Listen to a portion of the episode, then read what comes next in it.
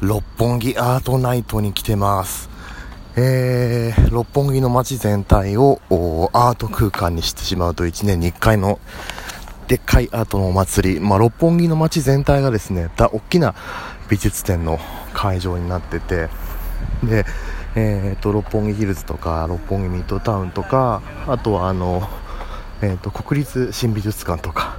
えーもう六本木のありとあらゆる大きな施設ででっかいアートの展示をやってる。しかも夜中中やってる。そんなすごいお祭りなんですけど、まあ毎年行ってるんですけどもね今年は、えー通い始めて6回目になりました。でいつもはですね大体、えー、と9月の最終土曜日の夕方から日曜日の朝までっていうのが、えー定番だったんですけども今年はですねかなり会期が長くなりまして、えー土曜日9月30日の土曜日の朝の10時から、えー翌日10月1日日曜日の夕方6時までえーだからまあ都合も丸2日ですよね、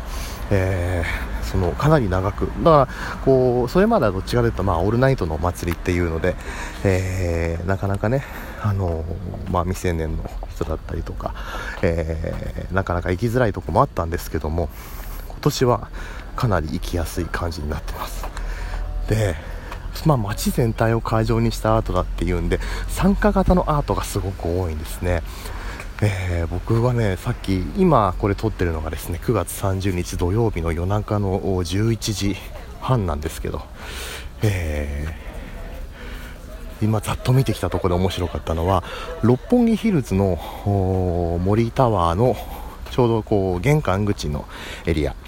えーちょうど日比谷線の、え六本木駅から上がってきてあのすぐのとこですけどもえそこでまずね目にしたのがあのボサノバ風のわらべ歌を演奏しながらそれに合わせてみんなでケンケンパをするアトラクションってこれがねめっぽう面白かったんですよ。そのボサノバ風のわらべ歌かごめかごめとかあのーああいうこうおなじみのやつですね。あれをすごい心地よいボサノバ風で演奏する人たちがいてでその前にあのケンケンパの輪っかが置いてあるんですよ。でそれがねゆっくりと普通と速いの あの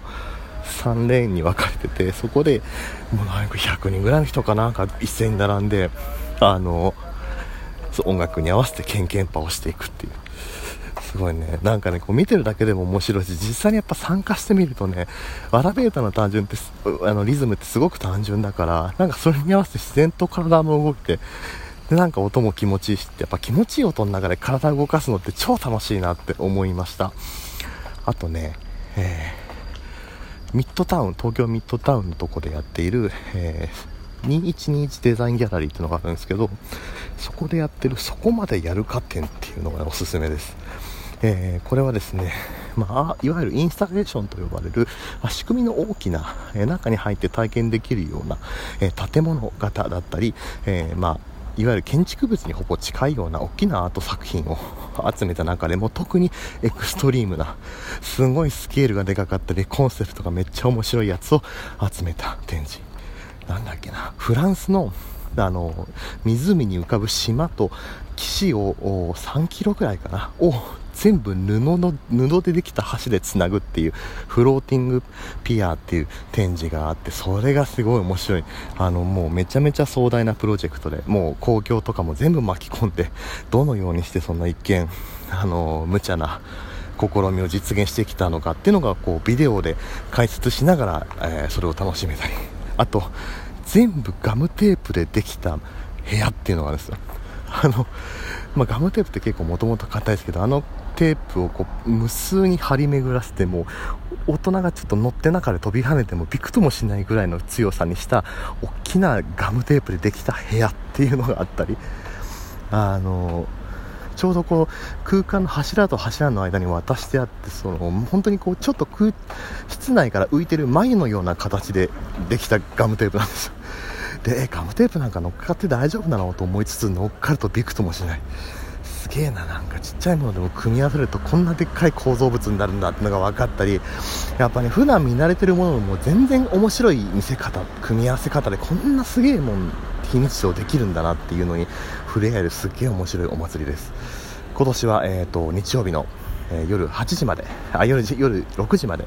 えー、六本木ヒルズとか六本木ミッドタウン新国立美術館、えー、六本木エリアで一体でやってますんでぜひぜひ六本木アートナイト見に行ってみてください。